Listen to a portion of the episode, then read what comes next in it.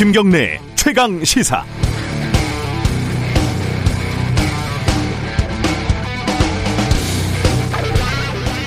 국민은행이 공채를 하면서요. 1차 서류 전형에다가 디지털 사전 과제, 온라인 디지털 교육 과정, AI 역량 검사 뭐 등등등 이런 걸 요구를 해 가지고 논란이 좀 있었습니다. 서류만 쓰는데 꼬박 일주일 걸린다. 이게 어, 채용을 준비하던 사람들이 선을 넘었다. 채용 갑질이다. 이렇게 시끌시끌했고요. 결국 국민은행이 채용 공고를 수정하겠다고 밝혔습니다. 어, 그, 얼마 전에 인천국제공항공사 정규직화 문제도 기억을 하실 겁니다. 알바로 들어온 학생들을 정규직, 아, 알바로 들어온 사람들을 정규직으로 뽑는 게 공정하냐. 이게 꽤나 시끄러웠고, 국정 지지율까지 흔들흔들 했었죠. 힘 있는 사람의 청탁으로 누구누구가 자, 자녀, 어, 어디 그럴듯한 회사에 들어가면은 이게 역시 또 난리가 나죠. 이 채용 문제라는 거는요, 특히 대기업, 공기업, 이런 정규직 채용 문제는 우리 사회의 가장 예민한 신경세포랑 비슷합니다. 살짝만 눌러도 악소리가 납니다. 그런데요, 어, 며칠 전에 최태원 SK 회장 25살 아들이 자회사 SK ENS에 수시 채용이 돼가지고 입사를 했는데 여기에 대해서는 정말 아무도 누구도 이의를 제기하지 않습니다. 자기 회사에 자기 아들 집어넣는 게 뭐가 문제냐? 계산을 해보면 최태원 회장의 지분율이 한 16에서 17%요 정도에 불과합니다. 개인 회사가 절대 아니고요. 기사들에 따르면 이 아, 아들이 경영 수업을 한 뒤에 SK의 신사업을 주도할 것 같다 이렇게 돼 있는데 이 사람이 무슨 능력을 검증받았다고 신사업을 주도할 권리를 가지는지 그건 잘 모르겠습니다. 다른 주주들은 무슨 재고, 회사는 무슨 재벌 자녀들이 수업받는 학교쯤 되는 걸까요? 외국을 보면요. 빌 게이츠나 스티브 잡스 이런 사람들처럼 자녀들에게 경영권은커녕 재산도 제대로 물려주지 않는 경우도 있고 물론 어, 반면에 세습 경영을 하는 경우도 있습니다. 그런데 우리나라를 보면요. 삼성, 현대차, SK, LG, 롯데, 하나 어디 한 군데 고, 고전적인 그 세습 패턴에서 벗어나는 경우가 있나요? 최태원 회장은 이른바 사회적 가치의 전도사라고 요즘 불리는데 이런 문제는 아직도 좀 후졌습니다. 아무도 얘기를 안 하길래 저라도 한마디 좀 해봤습니다. 9월 24일 목요일 김경래 최강 시사 시작합니다.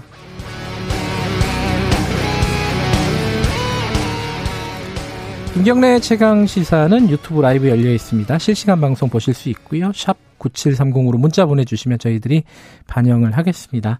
스마트폰 콩 이용하셔도 좋고요.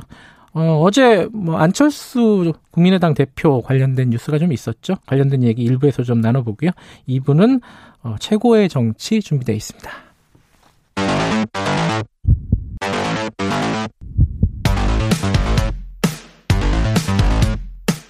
오늘 아침 가장 뜨거운 뉴스 뉴스 unboxing 네 뉴스 unboxing 아, 민동기 기자 나와 있습니다. 안녕하십니까. 네, 그리고 KBS 김양순 기자 나와 있습니다. 안녕하세요. 네, 안녕하세요. 어, 밤사이 들어온 소식을 먼저 좀 간단하게 알아봐야겠어요. 정보가 많지는 않은데 네. 일단 뭐 어업 지도선 공무원들이 타는 거죠, 그죠? 네. 어업 지도선에서 어, 한 명이 실종이 됐고, 근데 북한이 또 총격해서 사망했다, 뭐 이런 얘기도 나오고 있고 이게 무슨 얘기인지 조금 의아해요. 좀 정리 좀 해보죠. 그러니까 지금 정황인데요. 예. 어, 공무원이 월북을 시도하다가 북측의 총격을 받고 숨진 정황을 우리 정보 당국이 포착을 했다. 네. 지금 이런 보도가 나오고 있습니다. 어, 복수의 정보 당국 관계자 발 이런 지금 표현들이 많은데요. 해양수산부 어업 그 소속 어업 지도선 선원이라고 하고요. 지난 21일 어업 지도선에서 업무를 수행하던 중에 월북을 목적으로 해상에 표류하다가 실종이 됐다라고 지금 보도가 되고 있습니다. 네. 이 당국은 이 A 씨가 원거리에서 북측의 총격, 총격을 받고 숨졌고요. 북측이 시신을 수습해 화장을 화장을 한 것으로 잠정 확인을 했다라고 보도를 했는데 네. 국방부가 오늘 이번 사건에 대해서 브리핑을 공식적으로 한다고 하니까요. 오늘 하겠죠. 네. 그러니까 예. 아무래도 이거는 지금 정황으로만 좀 파악을 하시는 게 좋을 것 같습니다. 어제까지만 해도 예. 이제 군에서 이제 기자들이 계속 질문을 많이 했을 거 아니에요. 이제 네. 한 매체가 이렇게 되었다라고 보도를 하니까 사실이냐라고 보도를 많이 했는데 이 문의에 대해서 국방부하고 뭐 합참 뭐 그다음에 해군 전부 다 이제 해군이 수색을 했는데 뚜렷한 답변을 안 했어요. 그래서 일단은 음. 우리가 좀 입장을 보류하겠다. 음. 사실이냐라는 부분에 대해서도 내일 브리핑하겠다. 요 정도만 이렇게 답변을 했습니다. 정보가 불충분하거나 아직 확인이 제대로 안 됐을 수는 그러니까 있죠. 어제 음. 군이 그 국방부 기자단한테 예. 이번 실종 사고 사고를 알리기 전에요. 예. 그 국회 국방위원장 등에게 보고를 했는데 음. 그때 보고를 할 때는 일단 사건 경위를 설명하면서 이 A 씨가 월북했을 가능성하고요. 네. 조류에 떠내려갔을 가능성 음. 이렇게 두 가지를 다 보고를 했다라고 합니다. 그러니까 신발을 벗어났다는 거는 어, 사고는 아니고 자의적으로 빠졌을 가능성이 높다는 건데, 그죠? 그렇죠. 예, 근데 그게 월북이냐, 어, 도대체 뭐냐, 이 뭐, 좀 극단적인 선택을 했을 수도 있는 거고, 아직은 모르는데, 이제 총격을 받았다. 뭐 이건 또 어떻게 확인을 한 건지. 뭐 이런 부분들은 오늘 국방부가 좀 어, 자세히 밝히겠죠. 좀 의아한 사건입니다. 이게 네, 어업 지도선이라는 게 이제 공무원들이 타는 배잖아요. 네. 근데 이게 크기가 작지 않아요. 그렇죠. 500톤 정도 된다. 네, 500톤 정도 되고 네. 지금 뭐 20명 정도가 탑승할 수 있다라고 음. 이야기를 하고 있는데 당시에 이제 어업 지도선에 18명이 탑승을 하고 있었던 걸로 확인이 되고 있습니다. 이 47살 A 씨는 점심 시간에 보이지 않았대요. 음. 그래가지고 이제 동료들이 어 어디 갔지 하고서는 봤더니 선 미에서 즉 음. 배의 이제 꼬리 부분이죠. 꼬리 부분에 신발만 남겨져 있고 사람이 보이지 않았다.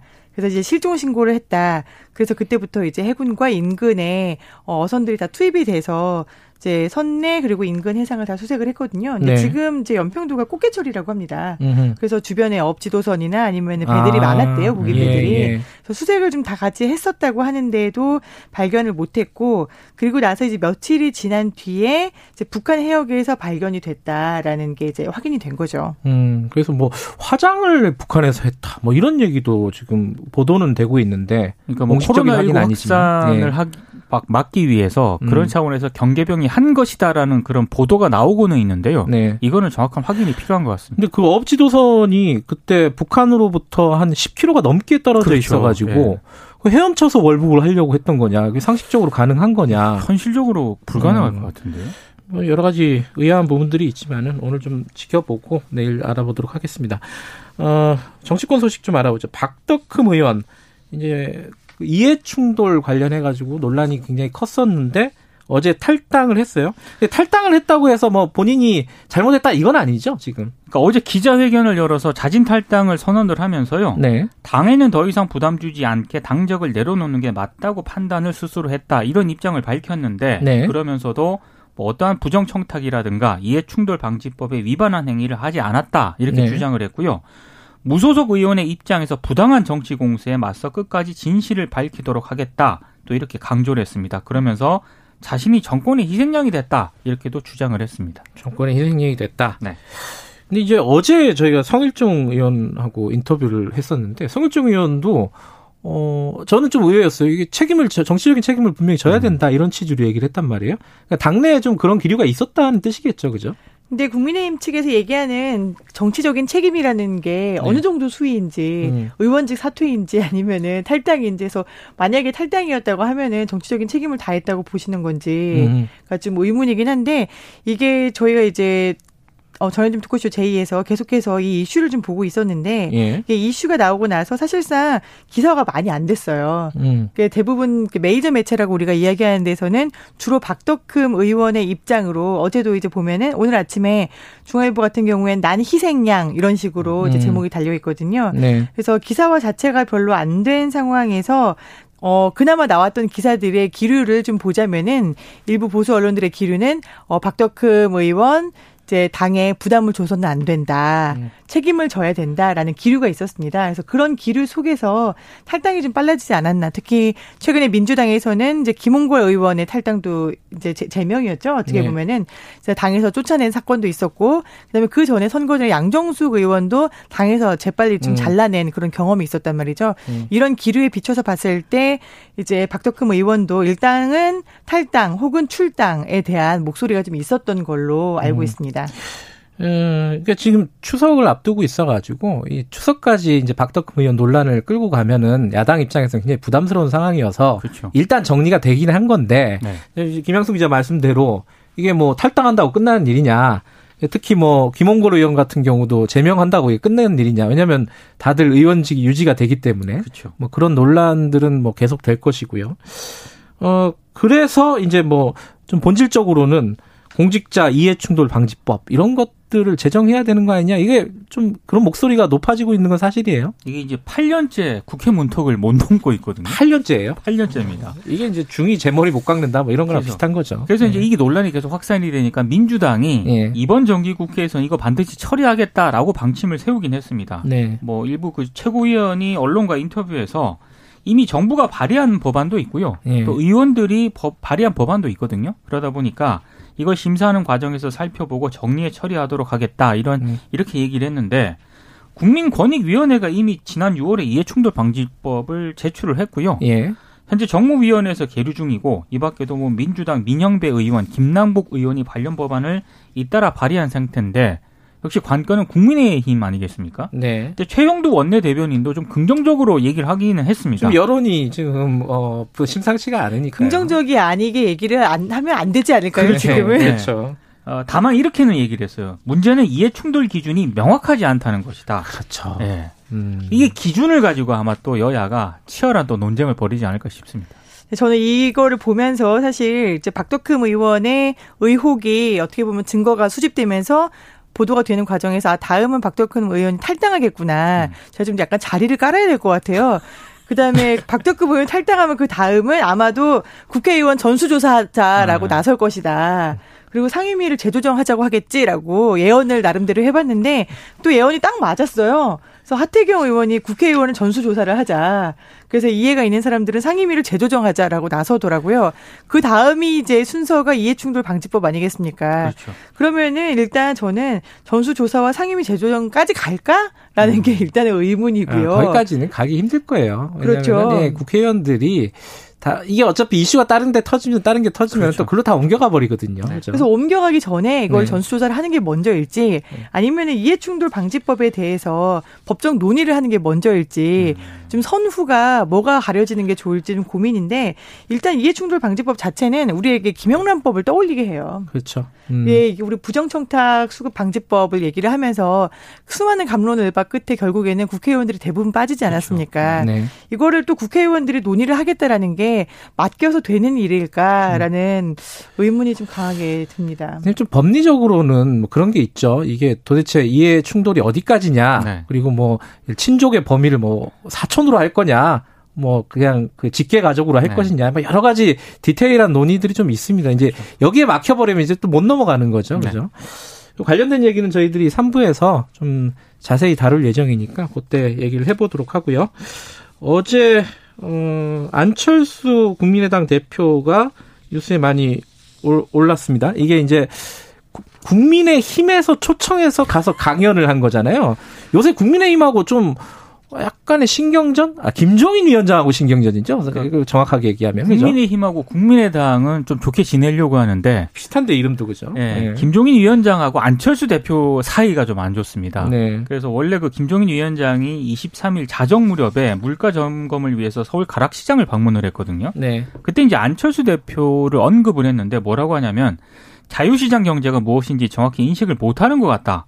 우리가 꼭 국민의당과 정책 연대를 이어나갈 당위성을 갖고 있지 않다 이렇게 얘기를 했는데 그 공정경제 3법을 김종인 위원장이 굉장히 밀어붙이고 있잖아요. 네. 근데 이제 안철수 대표가 부정적으로 언급을 하니까 네. 안철수 대표를 일종의 저격을 한 셈인데 네. 그러니까 이제 안철수 대표가 이렇게 또 반박을 합니다. 김종인 위원장이 취임한 뒤에 국민의힘 지지도가 통계학적으로 같은 수준이다. 저 여기 굉장히 감명받았어요.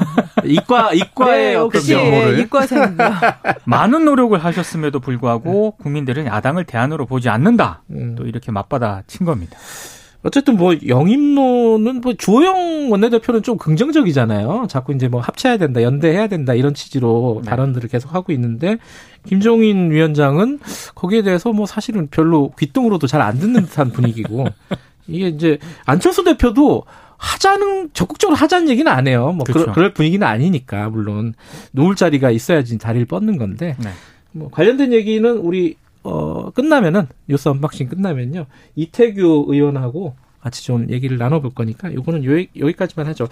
어, 오늘 아침 신문을 보니까 이 뉴스가 제일 헤드라인이더라고요. 진벌적 손해배상. 어 이게 이제 도입이 된다는 거예요, 그죠? 이게 어떤 내용인지 먼저 민동기 기자가 좀 얘기를 해주세요. 그러니까 그 주가 조작, 허위 공시 등 증권 관련 소송에만 적용되던 집단 소송제 있지 않습니까? 예. 이걸 모든 산업 분야로 확대하겠다는 거고요. 예. 법무부가 오는 28일 입법 예고를 했습니다. 그러니까 집단 소송의 대상은 분야 제한 없이 피해자 50인 이상 모든 손배 청구 소송에 적용이 됩니다. 그러니까 집단 소송이라는 게 한 판결에서 이기면은 같은 피해를 입은 사람들은 다 예, 예, 판결을 안 받아도 그렇죠. 같은 피해 보상을 받을 그렇죠, 수 있다. 그렇죠. 뭐 이거잖아요. 그죠? 그렇습니다. 예. 그러니까 법무부가 이걸 하겠다라고 하는 거고요. 예. 사실 이게 왜 법무부가 이렇게 도입을 하겠다라고 하는 거냐면은 뭐 가습기 살균제 사건이라든가 그 배기가스 조작 사건이 있지 않습니까? 아, 있었죠. 예. 그러니까 기업의 과실로 소비자가 다수 이제 피해가 발생을 했는데도 불구하고 이 소비자 개인 피해를 개별적으로 배상하기는 너무 어렵다. 음. 그래서 집단 소송제를 도입을 해야 된다라고 시민단체가 강하게 주장을 했었는데 이건 이제 법무부가 도입을 하겠다라는 거고요. 실제 이게 법무부도 고려를 할 수밖에 없었던 이유가 있습니다. 그 디젤차 배기가스 조작 사건 같은 경우에는 미국하고 독일에서는 집단 소송제가 일반화돼 있었거든요. 음. 그래서 배상이 이루어졌는데 네. 우리나라는 이게 집단 소송제가 없다 보니까 이게 배상이 제대로 안 이루어졌어요. 음흠. 그래서 아마 그런 측면을 많이 고려를 한 것 같습니다. 이제 또 하나가 이게 좀 다 법률적인 용어라서 어, 쉽지 않긴 한데 징벌적 손해배상도 같이 도입을 한다는 거예요, 그죠? 그렇죠. 지금 이제 징벌적 손해배상은 원래 기업의 대상으로 예. 대부분 많이 하는데 언론사에게 징벌적 손해배상을 한다라는 게 지금 제일 이슈가 되고 있기는 해요. 예. 일단 어떤 가짜 뉴스라든가 오보라든가 이런 부분에서 이게 뉴스가 아니면 내용이 틀렸다라는 게 문제가 아니라 의도성이 있어야 됩니다. 고의나 과실이 그렇죠. 있어야 되는 거죠. 그냥 예. 일부러가 아니라 악의가 있어야 예. 돼요. 그래서 악의를 일단 입증을 해야 되고요. 악의적으로 보도해서 두 번째는 피해자에게 손해를 끼쳤다는 게 명확하게 입증이 또 돼야 됩니다. 음. 그래서 악의와 손해가 일단 두 축이 입증이 되면은 여기에 대해서 피해자에게 손해를 끼친 언론사에게도 징벌적인 손해배상을 물을 수 있게 된다. 이게 징벌적인 손해배상은 예컨대 피해 액수가 어느 정도 정도일 때 지금 현재 상법은 거기에서 뭐 두세 배 정도라고만 네. 정해놓고 있는데 이제 회사가 망할 정도라고까지 뭐 다섯 배 네, 다섯 배까지는 지금 예. 나오고 있습니다만 규정 자체는 이제 어떻게 논의될지 모르지만 예. 상당히 큰 액수까지 징벌적으로 손해배상을 하도록 하겠다라는 이야기를 하고 있고요. 이런 얘기에 대해서 이제 언론들이 상당히 반발을 좀 하고 있죠. 그리고 기업들에 대해서 징벌적 손해배상이 들어가는 부분에서는 더더욱 반발을 하고 기업들은 지금 앞에 김종인 위원 지금 비대위원장이 이야기하고 있는 공정경제 3법 예. 하고 여기다 집단 소송 네. 그리고 징벌적 손해배상 이렇게 세 가지를 지금 어떻게 보면 세트로 묶어서 상당히 음. 발빠르게 움직이고 있습니다. 이게 이제 상법상 회사들에게 도입을 한다는 건데 그렇죠. 언론사도 회사니까 네. 같이 포함되는 거잖아요, 그죠? 네. 어 이게 징벌적 손해배상은 좀 필요하다는 의견들이 많았는데 이제 우려는 이게 뭐 언론 내뭐 표현의 자유를 좀 옥죄는 수단으로 악용될 수 있지 않느냐 뭐 이런 얘기들도 있는데 그건 뭐 좀 논란의 여지가 있습니다. 그죠? 보도하는 걸 아침에 쭉 보니까요. 예. 부정적이더라고요. 예. 언론들이. 어. 어쨌든 기업들은 반발하고 있는데 어제 이제 기업들 그 재계 단체들이 국회의원들 쭉 만났잖아요 지도부들을 네.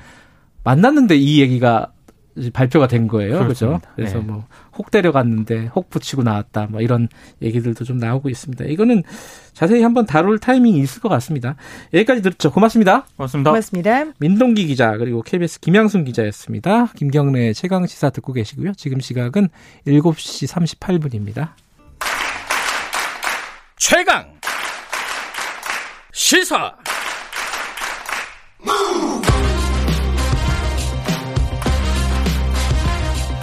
지금 여러분께서는 김경래 기자의 최강 시사를 듣고 계십니다. 네, 뉴스 언박싱에서 잠깐 다뤘었는데 어, 안철수 국민의당 대표가요. 국민의힘 장재원 의원 초청을 받아가지고 강연을 했습니다. 이 강연에서 이제 야권 연대라든가 이런 부분에 대한 얘기들도 뭐 간접적으로나마 좀 얘기가 나왔었고 근데 지금 상황이 이제 김종인 위원장하고 안철수 대표하고 약간 신경전이라고 할까요? 이런 게 계속되고 있어가지고 이게 어떻게 되는지 잘 모르겠습니다. 국민의당 이태규 의원 연결해서 관련 얘기 좀 여쭤볼게요. 이태규 의원님 안녕하세요. 네 안녕하십니까? 예.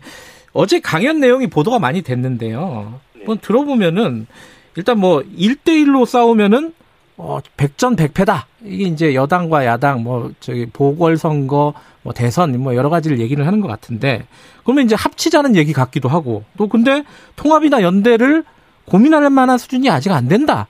그럼 또 합치지 말자는 얘기 같기도 하고, 이게 어떤 취지라고 읽는 게 정확한 겁니까?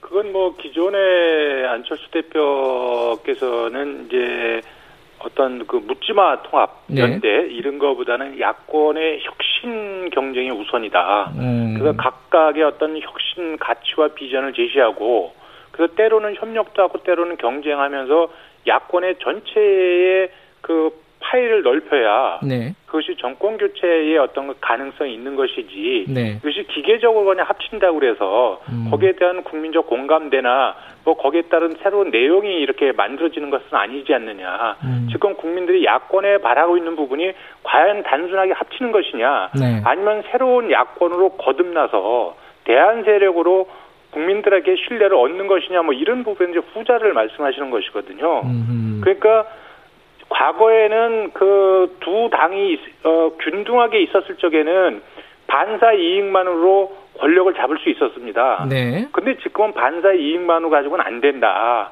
대, 그래서 정부 여당의 실정과 야당의 대안이 함께 만났을 적에 그것이 기회가 되는 것이지 네. 과거의 어떤 방식으로는 안 된다. 그만큼 지금 어, 정치 구도나 환경이 야권한테 굉장히 불리하게 조성돼 있다. 음흠. 이런 생각을 갖고 계시는 거죠. 아, 그러니까 뭐 합치긴 합쳐야 되는데 근데 지금 어, 혁신 경쟁이 먼저지 단순하게 합치는 거는 중요하지 않다. 뭐 이건가요, 정확하게는?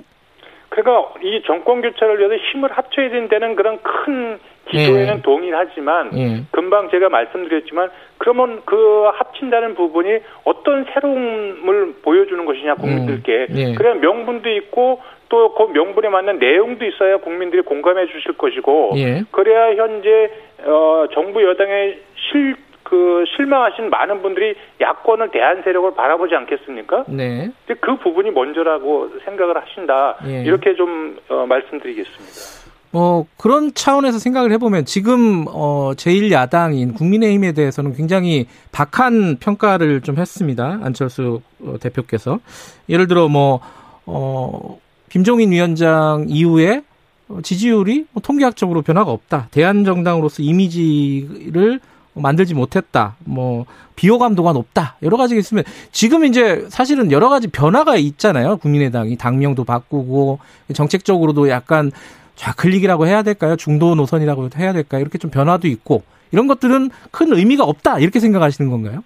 뭐 그렇게 말씀하신 건 아니고요. 예. 일단 기본적으로 우리 현상적으로 어떤 그 여론 지표상에 큰 변화가 없다. 예. 이제 그 부분을 지적하신 거고 그러니까 현재의 변화나 움직임 가지고 예. 움직임 가지고 어떤 새로운 국민들에 대한 어떤 새로운 기대치를 주기에는 아직까지 부족하다. 지금 음. 당명도 바꾸고 뭐 당의 칼라도 바꾸고 뭐 이런 거 아니겠습니까? 일단은. 예, 예. 그러면 우리가 이제 신장 개업을 했는데 네. 예, 간판만 바꾸고 메뉴를 바꿨는데 주방장이 그대로 있으면 음흠. 결국은 메뉴가 바뀌어도 맛없는 음식은 계속 나오는 거 아니겠습니까? 아하. 그래서 좀 더 본질적으로 들어가야 된다. 그리고 그런 본질적인 부분은 아직 국민들한테 보여준 것이 없다. 뭐 음. 뭐 이렇게 보고 계신다. 그래서 지켜보고 있다. 뭐 이런 정도로 이해하시면 되겠습니다. 어. 근데요, 이게 이제 국민의당은 그렇게 뭐 평가를 할 수 있겠지만은 아, 국민의힘은 그렇게 평가를 할 수 있겠지만은 국민의당도 예를 들어 이제 안철수 대표가 복귀를 한 지가 꽤 됐잖아요. 그렇습니다. 국민의당은 그건 무엇을 보여줬느냐?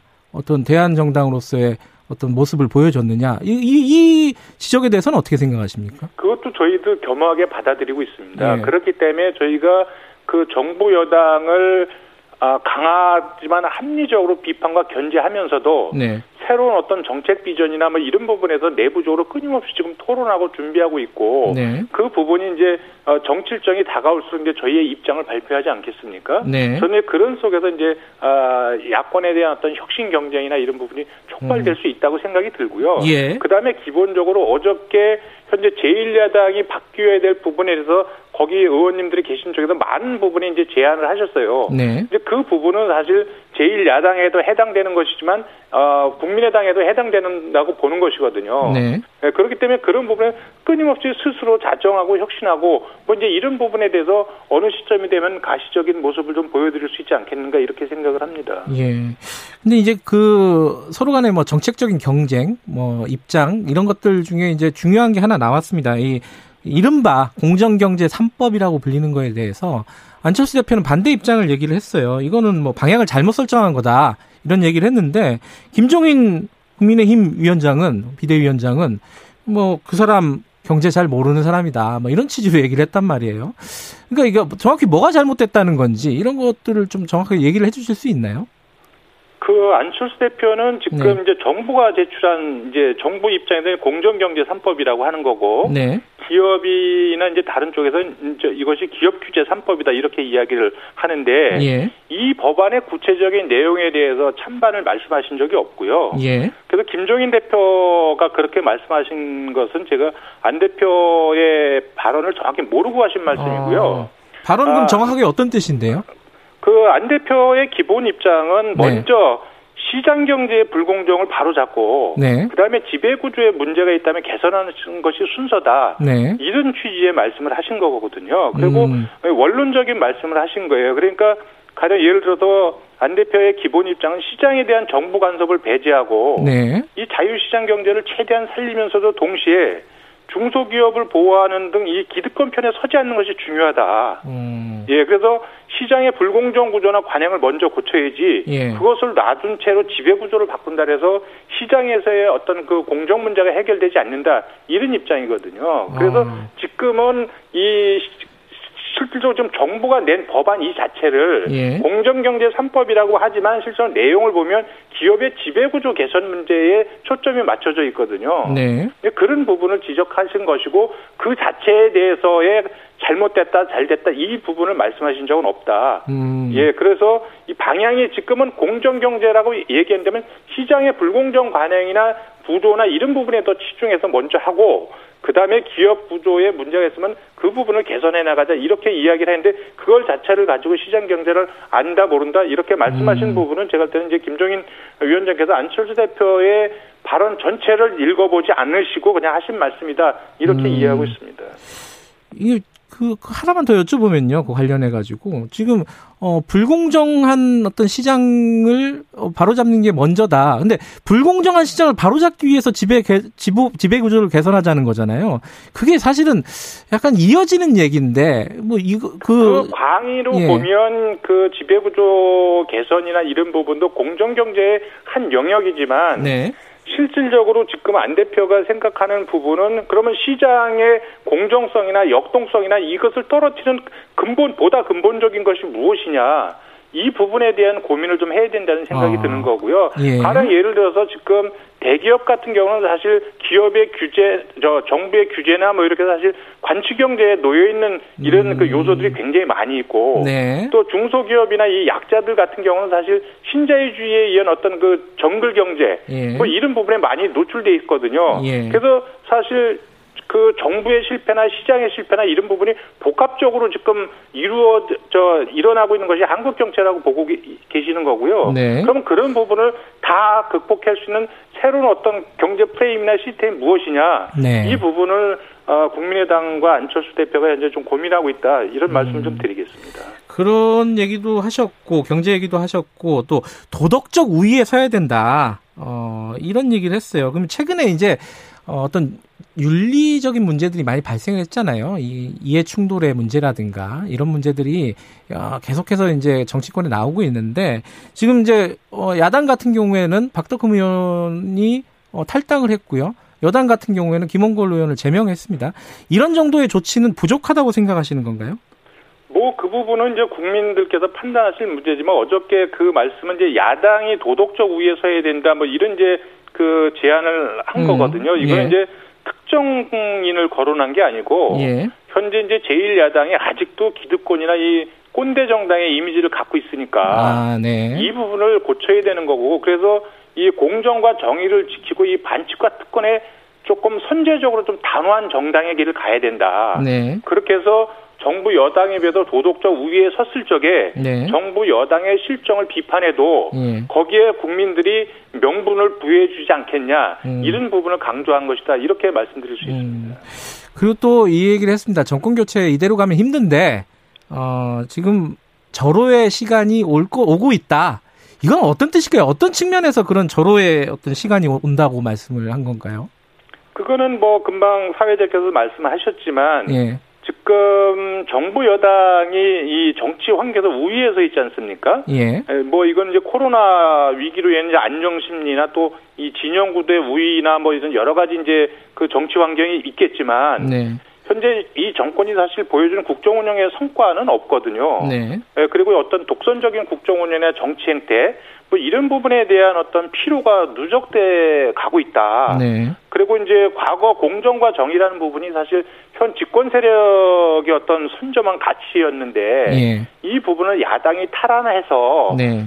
야당의 이미지를 바꿀 수 있는 굉장히 좋은 기회가 오고 있다. 이제 이런 어, 말씀인데, 예. 근데 실질적인 강조점은 사실 그렇게 해서 정부 여당의 어떤 실정에 의해서 기대 가지고는 예.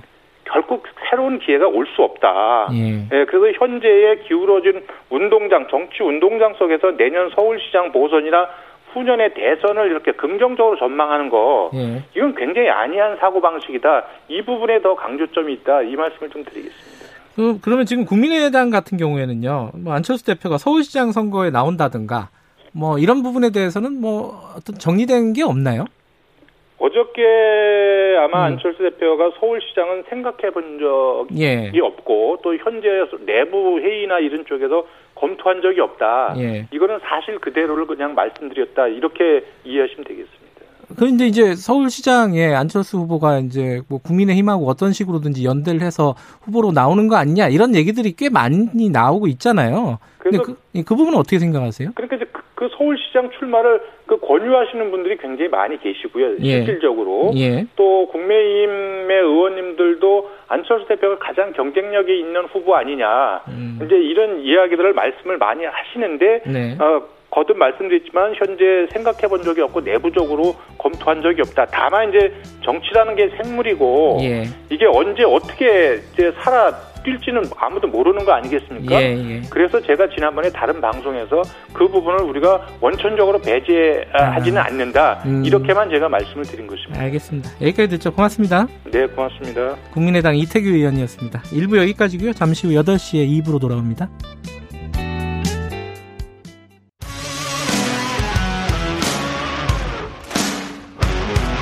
탐사보도 전문 기자 김경래 최강 시사.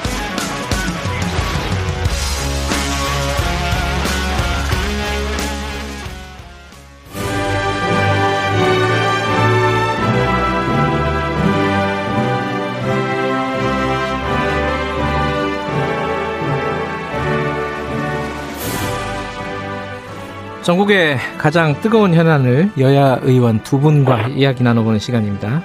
최고의 정치. 오늘은 국회 상임위 일정 때문에 전화로 두 분 연결해 보겠습니다. 먼저 더불어민주당 홍익표 의원님 연결돼 있죠? 안녕하세요. 네, 반갑습니다. 예, 네. 그리고 국민의힘 윤영석 의원님 안녕하세요. 네, 반갑습니다. 네. 전화로 하면은 어, 두 분이 이 말이 꼬이기 시작하면은 저도 감당이 안 되더라고요. 네. 오늘은 좀 잘좀 좀 부탁드리고요. 네. 어, 김경래 최강 시사는 유튜브 라이브 열려 있습니다. 실시간 방송 보실 수 있고요. 그리고 스마트폰 콩으로 의견 좀 보내주시기 바라겠습니다. 문자로 보내시면요. 짧은 문자 50원, 긴 문자 100원입니다. 샵 9730으로 보내주시면 저희들이 대신 질문하거나 의견 반영하겠습니다. 어, 먼저 그 개천절 집회 얘기 좀 해볼까요? 보수 단체가 뭐 굉장히 몇백 건을 신청을 했대요. 이제 다 금지가 일단 되긴 했지만 뭐 소송을 할 어, 어, 예정인 것 같고 그런데 여기에 대해서 뭐 김진태 전 의원이라든가 민경욱 전 의원 같은 경우에 드라이브 스루 집회를 하자, 그러니까 차 타고 하자는 거죠. 뭐 이런 얘기를 했는데 여기에 대해서 이제 여러 가지 갑론을박들이 있습니다. 먼저 요거는 어 김영, 윤영석 의원님께 좀 여쭤봐야 될 것 같아요. 그, 이거 드라이브 스루 집회, 요거는 그 국민의힘에서는 뭐 권리 아니냐 이런 얘기들이 뭐 조호영 원내대표도 그러고요. 얘기를 하던데 윤영석 의원께서는 어떻게 생각하십니까? 네, 우선 뭐 어, 헌법상 그 기본적인 권리가 네. 어, 공공의 안녕에 위반되지 않는 그런 범위 내에서는 집회 시위의 어떤 그런 어, 자유는 기본권이죠. 네. 그, 당연한 뭐 그런 헌법 규정을 이제 어, 거론한 것이고요. 예. 그래서 이번 집회에서 이제 드라이브 스루 어, 집회 방식이 예. 방역 수칙을 철저히 준수하고 네. 또한 그 코로나 등 19의 그런 확산 위험성이 없다면 네.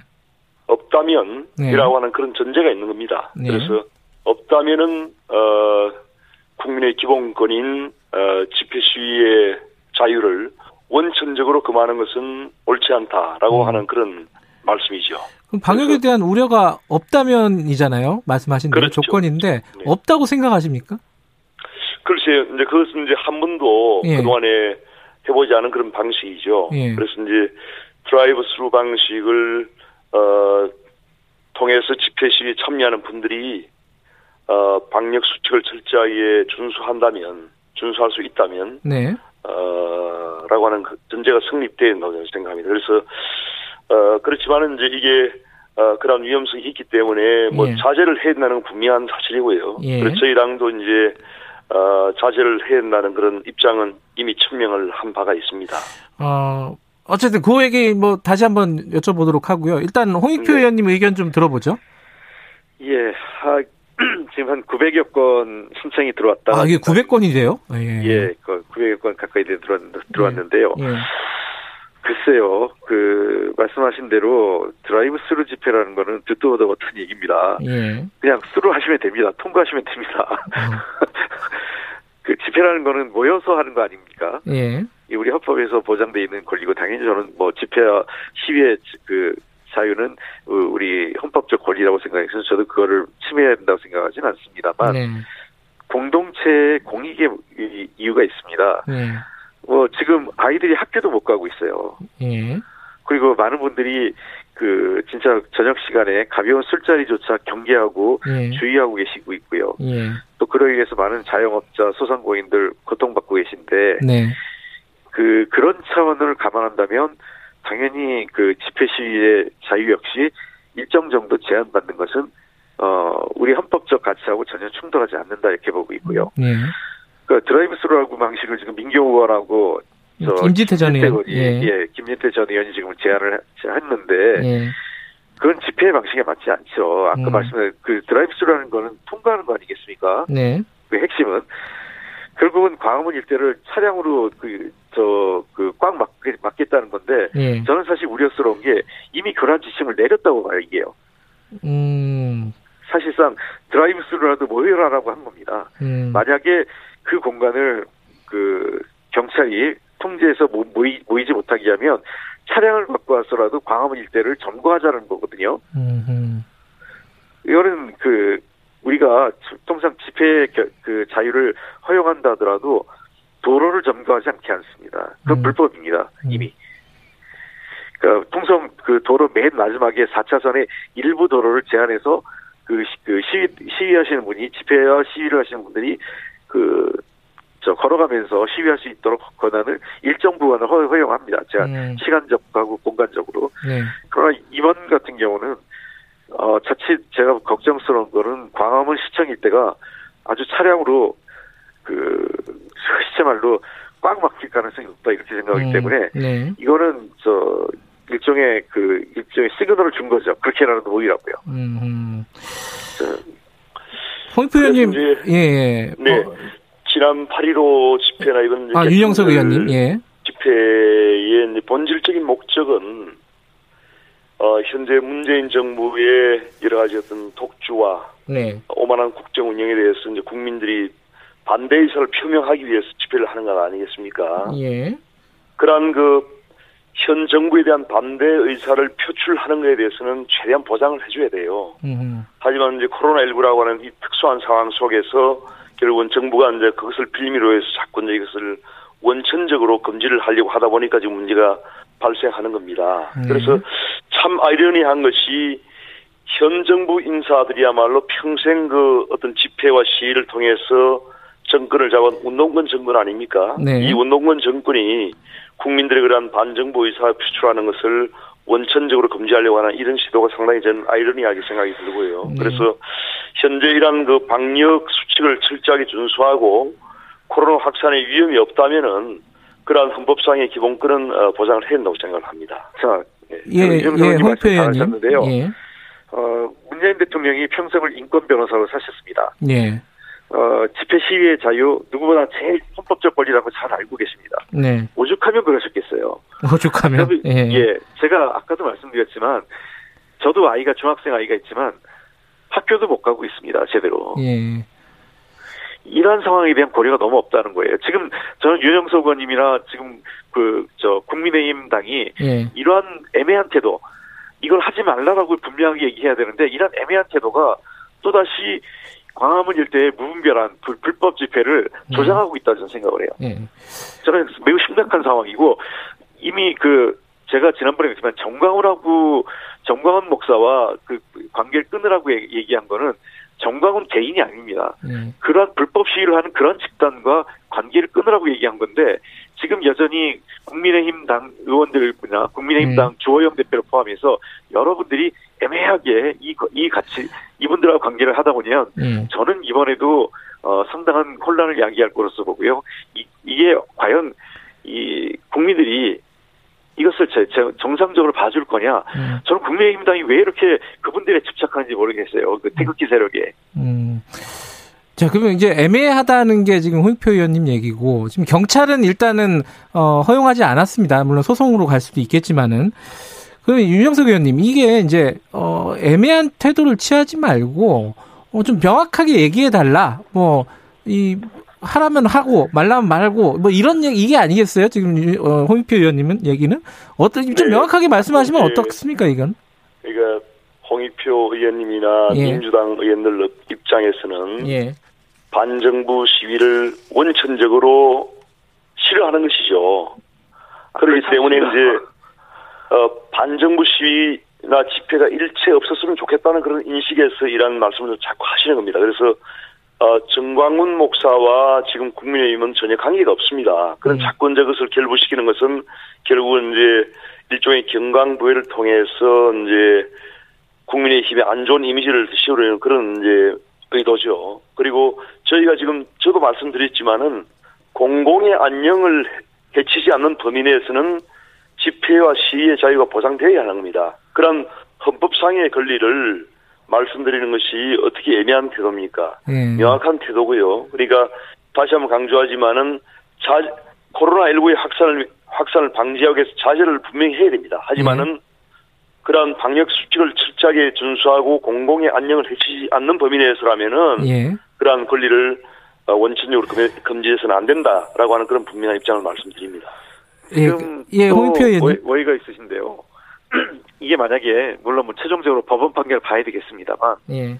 법원이 불법 시위라고 해도 저 이런 저, 지금 국민의 힘이 이런 애매한 태도를 취한다면 아마 그날 모이실 거예요. 음. 그분들은. 네. 또 이미 그 김진태 전 의원을 포함해서 지령을 내린 겁니다. 예. 음. 그럼 자동차를 통해서 그 모여서 광화문 저 시청 일대가 꽉 막힌다면 예. 그것이 도대체 공공의 안녕, 그다음에 공공, 공익적 목적과 뭐가 부합하는지 모르겠어요.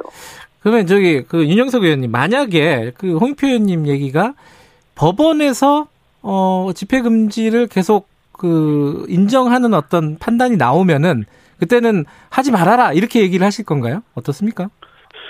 법원이야말로 이제 예. 헌법과 법률에 의해서 이제 판단을 하는 그런 기관 아니겠습니까? 예. 그래서 이제 지금 그 경찰은 집회 이번 집회를 아예 금지하도록 예. 금지하는 그런 행정명령을 발동한 상태고요. 예. 그것을 이제 집회를 주최하는 측에서 어 그러한 어 행정적인 금지 명령을 어 정지해 달라고 하는 그런 소송을 지금 제기를 할 것으로 예상이 되는데 네. 뭐 법원에서 이제 그것은 판단을 법적인 판단을 할 할 사항이고 예. 어 저희 사실 저희 당의 입장에서는 이 집회 참여하라 마라 지금 전혀 그런 그 입장이 아닙니다. 음. 오히려 이제 자제해라, 자제해달라고 이제 국민들께 초, 어, 말씀을 드린 그런 상황이고요. 드라이브스루 집회도 뭐 자제하라는 뜻인가요? 그런 어, 계획은 전혀 네, 없습니다. 네, 윤영석 의원님, 그 드라이브 스루 집회도 자제해라 이런 말씀이신 건가요? 그러면? 그러니까 드라이브 스루 집회라는 것이 예. 방역 수칙을 철저하게 준수할 수 있다면은 있다면 그것을 어떤 음. 권리로 누가 누가 그것을 음. 금지를 하겠습니까? 네. 그렇지 않습니까? 저 네. 예, 그 홍표 의원님 마지막으로 짧게 듣고 다음 주제로 네, 넘어갈게요. 드라이브스루는 합법 집회가 아닙니다. 아까도 제가 말씀드렸지만 통상적으로 집회와 시위를 할 때 공공의 안녕이나 또는 그 공익을 해치지 않는 법인에서 허용하지 않습니까 법원이요? 네. 그러면 도로를 점거하지 못하게 합니다. 음. 일부 도로를 하더라도 4차선 맨 마지막 도로를 일정 시간 그 저 걸어다니 그 걸어다니면서 시위할 수 있게 허용을 해줘요. 알겠습니다. 예를 들면 광화문에서 뭐 예를 들면 시청까지라든지. 그런데 그 경우에는 지금 드라이브스루라고 하면 광화문 시청 일대를 그냥 차량으로 점거하겠다는 거거든요. 네.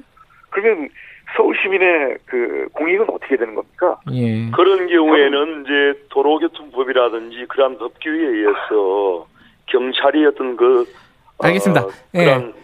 진행을 어, 법에 따라서 철저히 해야죠. 이 얘기 계속 이제 네. 지금 같은 얘기가 반복이 되고 있으니까 여기까지 들으면은 청취자분들이 이해를 하실 예, 것 같고요. 자기가 뭐 한마디면 드라이브 스루는 불법입니다. 알겠습니다. 알 겠고요. 이게 법원의 판단을 일단 좀 지켜보고요. 이제 뭐 국민의당, 아, 국민의힘도 좀 어, 입장을 좀 명확히 해달라 이게 이제 민주당의 요구인데 뭐 헌법적 가치를 지키는 것이 뭐 명확한 거 아니냐 이런 취지로 답변을 하신 겁니다. 어, 다음 얘기는 공정경제 3법 얘기를 좀 할게요. 이게 이제 어 민주당 어쨌든 정부에서 이게 내놓은 건데 지금 김종인 대표는 긍정적으로 얘기, 아 김종인 위원장은 긍정, 긍정적으로 얘기를 했단 말이에요. 근데 안철수 대표는 국민의당 대표요. 안철수 국민의당 대표는 이게 좀 방향 설정이 잘못됐다 애초에 뭐 이렇게 얘기를 하고 있습니다. 이게 기업 지배 구조부터 이렇게 변화시키는 게 무슨 의미가 있느냐 이런 취지인데 아까 이태규 의원도 그런 얘기를 했고요. 이거는 저기 홍익표 의원님 말씀 좀 들어볼게요. 이 일단 안철수 대표의 시각에 대해서는 어떻게 생각하시는지 이걸 좀 들어보고 싶네요. 그건 뭐 제가 말씀드릴 건 아니고 이미 김종인 위원장이 정리를 하신 것 같아요. 아, 그래요? 시장경, 시장경제 모르는다 이렇게 얘기하셨지 않습니까? 시장경제라는 것이 그냥 자유방임 경제는 아닙니다. 예. 안철수 대표가 지금 시장경제 이해를 잘 못하신 건데요. 예. 시장경제라고 할 때 우리가 만약 시장경제 진짜 자유방임이라면 모든 경제 관련 법은 규제가 일, 정 규제를 하는 법은 어, 다 잘못된 거죠. 네. 시장경제가 시장이 제대로 작동하지 않고 예. 두 번째는 시장에 맡겼을 때 잘 안 될 경우 그리고 시, 기본적으로 시장이라는 거는 일정하게 어 우리 그 사람들이라는 게 그 공정하기도 하지만 때로는 탐욕스러운 부분도 있습니다. 네. 그런 부분들을 규제하는 것이 시장 경제 관련된 규제법입니다. 네.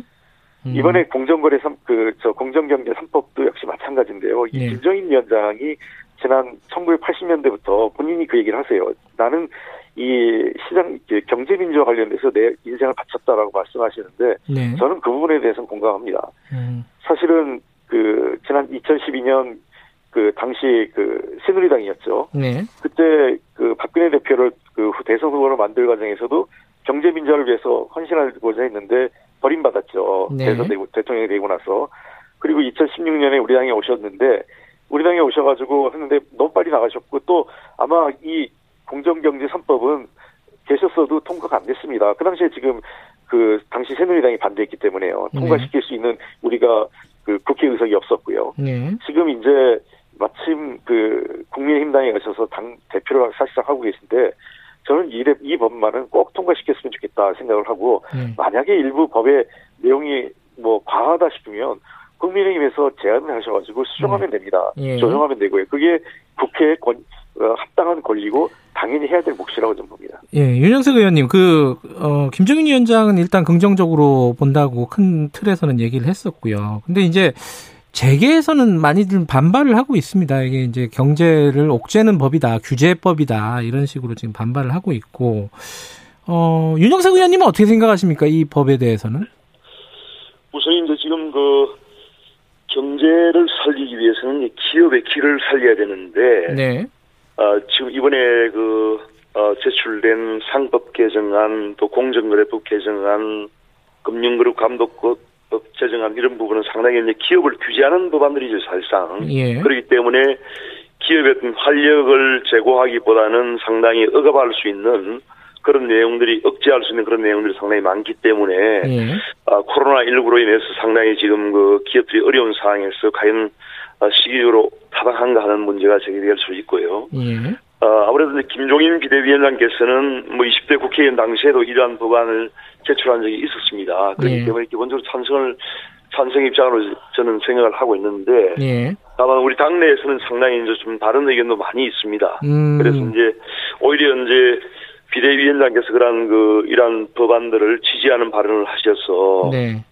민주당이 어 다수 의석을 기반으로 일방적으로 법안을 통과시키는 데 어떤 정당성을 부여할까 하는 그런 우려가 지금 제기되고 있는 상황이고요. 예. 기본적으로는 이제 이게 그 사실 그 어, 공정한 시장 경제를 어 보장하기 위해서는 예. 어, 그러한 시장 경제가 원활하게 돌아갈 수 있도록 시장 경제 구조를 올바, 올바르게 해야 됩니다. 네. 그런데 이번에 제출된 법안들은 다 보면은 이제 어, 기업의 어떤 지배 구조나 예. 아, 그러한 부분에서 이제 그 어, 법안들이기 때문에 어, 시장의 어떤 구조와는 사실 무관한 그런 내용이거든요. 예. 뭐 물론 가, 관련이 있겠지만은 아, 본질적인 그런 내용에서는 좀 다르죠. 예. 어, 그런 어, 포커스가 그, 그렇기 때문에 그, 이명수 예 특히 제가 좀 이제 예, 이명수 의원님 얘기 조금 듣고요. 예. 예. 네, 제가 마, 말씀 마무리하겠습니다. 예. 특히 이제 이에 그 보면은 경영권 방어가 상당히 어려운 그런 음. 어, 문제가 현실화될 수가 있습니다. 네. 왜냐하면 삼성전자와 같은 대기업들은 워낙에 그런 자본 규모가 크기 때문에 외국인들에 의한 경영권 공격, 공격이 상당히 제한적이지만은 네. 지금 이제 중소기업이나 중견기업이 전체 기업의 90% 90% 이상이거든요. 네. 이러한 중소기업이나 중견기업들이 외국인들에 음. 의한 경영권 공격의 대상이 될 수 있습니다. 예. 그래서 최근에 코로나19 그 진단 키트를 개발한 스티젠 같은 경우에는 어, 전체 규모가 한 2조 원 정도 규모인데 지금 그 한 2, 3천억만 있으면은 경영권을 충분히 공격할 수 있는 그런 상황이 노출되게 돼요. 그래서 이러한 부분을 우리 우리 기업들이 어떤 외국 어 기업들의 그런 외국 자본들의 그런 M&A 대상이나 알겠습니다. 경영권 공격에 그런 어, 위험성이 노출될까 봐 상당히 우려가 예, 홍표 의원님 말씀해 주세요. 네, 그 말씀 잘하셨는데요, 이정도 예. 의원님. 이 법이 자본시장 그다음에 우리 시장 경제 구조를 바꾼 법이 아닙니다. 음. 그렇다면 훨씬 더 신중해야 되겠죠. 예. 지금 이 법에 개상이 되는 거는 정말 일부 재벌 기업입니다. 예. 이 법에 대해서 규제를 받는 사람은 이재용 이재용 부회장입니다. 예. 그 사실상 우리가 삼성의 경제 활동을 제한하는 게 아니라 이재용 씨를 비롯한 그런 재벌 일가의 그, 그 부당한 네. 이 자기의 가지고 있는 그 저 지배 구조를 넘어서는 권한을 행사하는 것을 제한하자는 겁니다. 네. 우리가 그 아시지 않습니까? 최근에 일부 대기, 대기업에서 나타난 오너 리스크란 말도 나오잖아요. 네. 그러니까 오너의 잘못된 행동이 얼마나 그 기업의 그 어려움을 초래하는지, 그 다음에 시장 경제 전, 전반에 어려움을 초래하는지 우리가 이미 확인한 기업들이 많이 있습니다. 네. 과연 국민의힘에서는 그러한 오너 리스크를 그대로 방치하자는 것입니까? 네. 그리고 재벌 대기업, 일부 재벌의 오너 일가에 그런 불, 부당하고 불공정한 행위를 그대로 방치하시겠다는 겁니까? 음. 저는 묻고 싶습니다. 저는 이 법이 시장 경제를 규제하는 게 아니라 재벌 일가의 부당한 행위를 규제하는 법입니다. 예, 예. 그렇기 때문에 이 법, 이 법에 대해서 만약, 물론 이, 이 법 중에 일부는 제가 보기에도 조금 과한 부분도 있습니다. 일부에서는요. 예. 그런 부분은 국회에서 논의하면서 바꿔야 될 수, 바꿔서 규정을 일부 완화하거나 조정할 수 있겠지만 예. 전체적으로 이 법이 통과되거나 이 법을, 어, 그, 만드는 거에 대해서는 국민의힘도 공정경제 얘기하고 시장경제 그 정상적인 그 작동을 얘기하신다면 당연히 함께 해주셔야 된다고 생각합니다. 알겠습니다. 그 하나씩 좀 제가 저희, 예, 윤영석 의원 말씀 짧게 듣고요. 예. 힘에서도 어, 대기업이나 어떤 재벌의 어떤 그런 불공정 행위를 규제한다는 것은 아, 인식을 똑같이 하고 있습니다. 하지만 이번 그 시켜주셔야죠. 이번 그 예. 기업 규제 3법의 내용을 보면은 잠시만요. 예. 어, 이번 기업 규제 3법의 내용을 보면은 예. 지금 전체 기업의 아까 말씀드린 대로 90% 이상이 중소기업이나 중견기업입니다. 이러한 중소기업이나 중견기업이 외국 자본의 어떤 위, 어, 경영권 공격의 어떤 대상으로 노출될 수 있는 그런 위험성이 다분합니다. 네. 특히나 이제 현재 상법 개정을 보면은 그 소액 주주권 있지 않습니까? 예. 소액 주주권이 결국은 임시 주주총이라든지 이런 소집할 수 있는 그런 어, 권한인데 어, 지금 이번 그 법 개정을 보면은 어, 보유기간에 상관없이 바로 바로 경영권 공개 참여에 가능한 그런 어, 상황이 지금 노출되게 돼요. 그래서 음. 이러한 여러 가지 독소 조항은 분명히 알겠습니다. 그, 어, 수정이 돼야 되고요. 저희가 어떤 대기업이나 어떤 재벌, 을 보호하려고 하는 것이 결코 아닙니다. 예, 알겠습니다. 네. 그, 어, 홍익표 의원님, 아까 네. 윤영석 의원님께서 이 두 가지 얘기를 했었거든요. 시기적으로 지금 코로나 때문에 어려운데 이게 지금 추진하는 게 타당하냐? 이 얘기가 있었고, 계속 말씀하시는 게 중소기업이나 이쪽에 경영권 문제가 좀 어, 위험에 노출되는 거 아니냐? 이 우려에 대해서는 어떻게 생각하세요?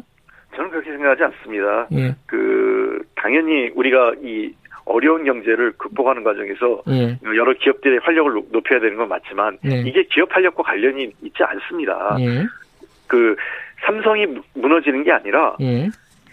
그 소위 그그 그 오너 이재용 일가가 그이 이 법에 대해서 불편해할 뿐입니다. 삼성이 불편해하지 않습니다. 예. 자꾸 지금 그저 권력의 힘과 일부 보수 언론이 이 문제를 호도하고 있는 거예요. 예. 우리 경제를 어렵게 하는 게 아니라 오너의 자기들의 마음대로 하는 음. 것들을 제한할 뿐이라는 겁니다. 예, 예. 그러니까 이것이 결코 우리 경제의 어떤 활력을 제한 그, 그 막지 않는다 이렇게 예. 좀 말씀드리고요. 알겠습니다. 예. 그러고요. 그 어, 유영석 의원님, 아까 네. 그 시장 경제하고 뭐 지배 구조 구조 어, 지배 구조 개선 뭐 이쪽 부분을 말씀하셨는데 이제 지금 법안은 3법은 어, 지배 개조 우선 쪽으로 이제 지배 구조 개선 쪽으로 어, 초점이 맞춰져 있어서 이 법이 어, 좀 문제가 있다는 취지로 말씀하셨잖아요. 이게 이제 아니요. 그런 문제가 있다는 것이 아니고요. 예. 결국은 이제 우리 대한민국의 그 중소기업이나 중견기업들이 예. 경영권을 잘 방어하면서 예. 자신들의 어떤 이 사업을 성장시키고 발전시켜 나가야 되는데 예. 그러한 부분에서 어떤 외국 외국 자본의 어떤 먹잇감이 될 수 있는 그런 음. 어, 위험 요소 상당히 많은 법안들이다라고 음. 하는 말씀드린 것이고요. 예 예예. 예, 예. 어떤 기업의 지배 구조를 개선하는 것이 예. 뭐 틀렸다, 예. 옳지 않다라고 하는 것이 전혀 아닙니다. 음. 그리고 이제 중요한 것은 이제 지금 어, 시장 경제에서는 정부의 개입을 최소화해야 돼요. 예. 이러한 관시 관시 경제나 관시 금융을 최소화해야 되는 것이죠. 그런데 예. 지금 문재인 정부는 보면 아주 그냥 그 그야말로 관시 경제의 그런 모 어, 전형적인 그런 모습을 아니, 보여주고 있는 상황이고 예를 들면 뉴딜 펀드에서 그 펀드의 원금을 보장하고 있지 않습니까? 이런 예. 바로 이런 그 시장 경제를 왜곡시키는 이런 것을 해서는 안 된다는 아니, 것이죠. 다른 문제를 또 번지는데요. 네. 예. 도대체 이게 관치 경제가 뭔지 모르겠습니다. 재벌 경제 옹호를 관치 경제를 끌어대서 옹호한다는 건좀 말이 안 되는 그, 거고요. 윤영석 의원님. 네네. 그 지금 아까 말씀하신 부분이 사실 안철수 대표가 얘기하는 거랑 같은 맥락이에요. 근데 거기에 대해서 지금 김정인 위원장 경제를 잘 모르는 사람이다 이렇게 얘기를 했단 말이에요. 그럼 이 말에는 동의를 안 하시겠네요, 그죠? 안철수 대표가 어떤 말을 했는지는 제가 모르겠지만은 예. 그뭐 안철수 대표도 어 그런 기업을 운영해 본 사람이고요. 예. 지금 우리 국민의힘 내부의 어떤 당내에서도 네. 다양한 그런 목소리가 있다는 것을 제가 말씀드리는 겁니다. 알겠습니다. 네. 다음 주제로 넘어갈게요. 시간 많지 않으니까 한 말씀씩만 듣죠. 지금 박덕흠 의원 얘기로 어, 이해 방지 이해 충돌 방지법이 다시 거론되고 있습니다. 이게 어, 권익위에서 이미 발의가 된 상황이고요. 그 전에 뭐 사실은 어, 계속 국회에서 논의가 됐는데 한 번도 제대로 뭐랄까 통과가 된 적이 없어요. 여기에 대한 네네. 의견이 어떠신지 양쪽 의견을 좀 듣고 마무리를 할게요. 먼저 제가 좀 먼저 좀 먼저 하실까요? 예, 예. 윤, 윤 의원님 아, 먼저 좀 해주세요. 짧게 좀 해주세요. 2015년도에 이제 김영란법이 이제 그게 청탁금지법이죠. 네. 청탁금지법이 제정될 당시에 이해충돌 방지에 관한 내용도 들어가야 된다라고 하는 그런 논의가 많았습니다, 사실상. 예. 그래서 이제 지금 김영란법은 반쪽 법안이기 때문에 저는 이해 충돌 방지 내용이 들어야 된다고 생각합니다. 네. 그래서 어, 이해 충돌 방지가 결국은 이제 공직자들이 공직자의 그 어떤 직무에 있어서 사적인 이익이 충돌할 경우에는 예. 그러한 사적인 이익을 배제를 해야 된다는 그런 내용이거든요. 예. 그래서 이러한 내용은 어, 반드시 들어가 이번에 그 법안이 저는 만들어야 된다고 생각하고요. 예. 이번에 박덕흠 의원 같은 경우에도 사실 이제 예. 건설 회사를 운영하는 분이 국회의원이 되지 말라는 보장은 없습니다. 예. 하지만은 어, 국토건설위원회 해당 상임위에 있다 보니까 이러한 이제 오해가 지금 발생하고 있고 예. 문제가 되는 경우인데요. 어, 이러한 부분에서 앞으로 알겠습니다. 어, 이러한 이해 충돌을 방지할 수 있는 예. 그러한 원칙이 확립될 수 있기를 바랍니다. 홍 의원님 짧게 좀 얘기해 주세요. 이쪽에서도 해야 된다는 얘기네요. 그 국민의힘에서도. 그 약간 오해 저 말씀하셨는데 예. 이해가 이해가 안 되는 오해라고 얘기하는 거는 박덕흠의원에도 오해가 아니죠. 이건 이해충돌 방지법은 반드시 법안 통과돼야 된다고 생각합니다. 음, 음. 이번 기회. 근데 다만 여러 가지 어려움은 있습니다. 예. 그 어려움을 국회에서 입법 과정에서 논의를 해서 예. 반드시 이번 국회에 통과시키는 게 국민의힘당에서 하, 시겠다면 좀 꼭 할 수 있다고 봅니다. 알겠습니다. 그 최고의 정치 여기까지 할게요. 두 분 고맙습니다. 네, 네 감사합니다. 2부 여기까지요.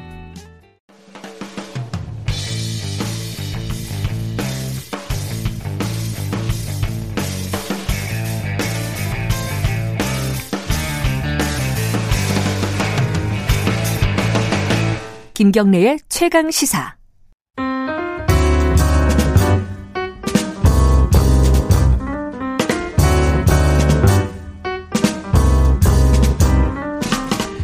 더 나은 미래를 위해 오늘의 정책을 고민하는 시간입니다. 김기식의 정책 이야기 식스센스 김기식 더 미래연구소 정책위원장 나와 계십니다. 안녕하세요. 예, 안녕하세요. 좀 전에 그 여야 국회의원들하고 이해 충돌 방지법 예, 예, 예. 얘기 잠깐 하다 말았는데 네, 그거 좀 네. 이어서 좀 해볼게요.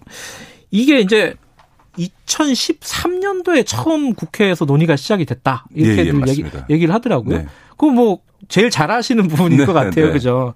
어떤 우여곡절 때문에 이게 안 된 거였어요, 그때? 예, 그 당시 소위 김영란법이라고 하는 부정청탁 금지법은 크게 세 가지 내용이 있습니다. 부정청탁을 금지하는 거하고 예. 금품 수수를 금지하는 거하고 이해충돌 방지 이 세 가지가를 담겨져 있었고요. 예. 사실 이건 제가 재직 중이었던 참여연대에서 96년도에 발의한 부패방지법을 모태로 해서 했고 저도 법안을 냈습니다만 음흠. 이게 굉장히 포괄적인 법입니다. 근데 예. 이제 권익위가 그때 가져온 안에 여러 가지 문제가 있었습니다. 예를 들면 부정청탁과 관련해서도 현행법상 안 되는 일을 해달라고 하는 거는 다 부정청탁이다. 근데 이제 음. 그 당시 우리 정무위만 하더라도 저축은행 후순위 채권 사신 분들은 법적으로 보호를 못 받는데 억울하니까 해달라고 하잖아요. 그걸 그건 부정청탁에 해당됩니까? 아. 라고 권익위한테 물어보니까 부정청탁이다 이거예요. 그래서 아, 민원도 부정, 부정청탁으로 그렇죠. 그러니까 아니 어. 국민들은 법으로 현행법에 문제가 있으면 법으로 되든 안 되든 다 어, 음. 국회의원이나 정부한테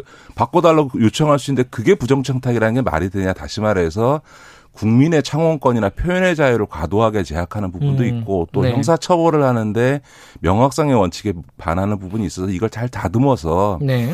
부정청탁하고 금품 수수에 대해서는 여야 합의가 됐는데 이해 충돌과 관련해서는 이견이 있어서 합의가 안 됐어요. 그런데 이제 그 당시에 국민들이 법안 처리가 너무 늦어진다고 하니까 그 당시 가장 관심이 많고 여론이 높았던 부정청탁하고 금품수수부터 먼저 선 입법하고 음. 이해충돌은 원래 영역이 다른 세 가지 영역이 있었다 그랬지 않습니까? 네. 이건 별도로 입법해도 되겠다 음.